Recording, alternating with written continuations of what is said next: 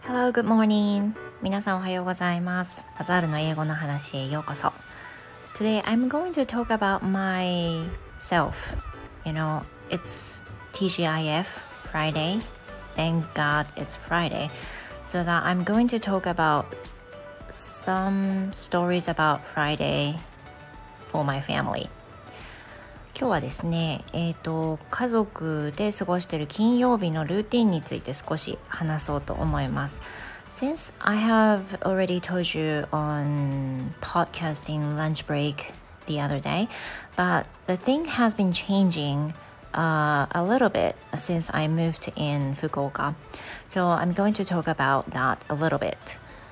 And these days, we usually...don't go to the convenience stores or go to some places to get some sweets because, you know, there are few places like the convenience store or some kinds of stores.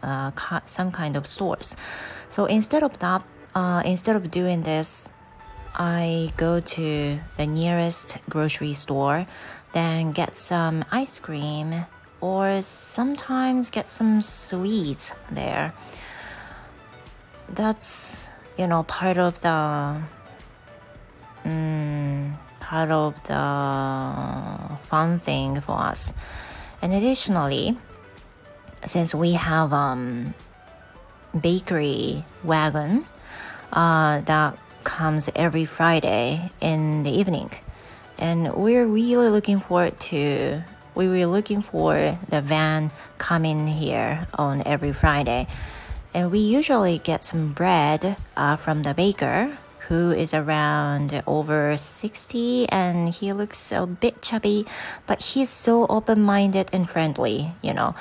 His characteristics is like one in a drama or a movie. He's really strong characteristics, but I like him very much, and we like him so much.So every Friday, we look forward to buying some bread from him, from the bakery wagon. And that's about the things we usually do on every Friday. Yeah, okay. 今日はですね、スピーキングプラクティスのためにたくさん自分語りをしようと思っていたので、今日は金曜日の、どういうことを今してるかっていうことをね、ご説明させていただきました。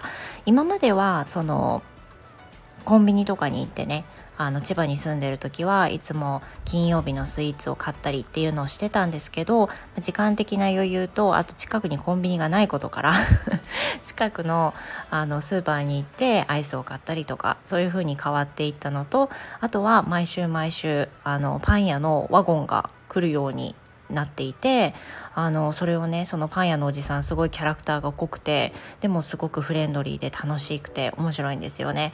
で、私たち家族は今それをすごく楽しみにしていて、そのパン屋さんのパンを買うと金曜日がやってきたなみたいな気分になります。 Yeah, did you get what I said in the conversation?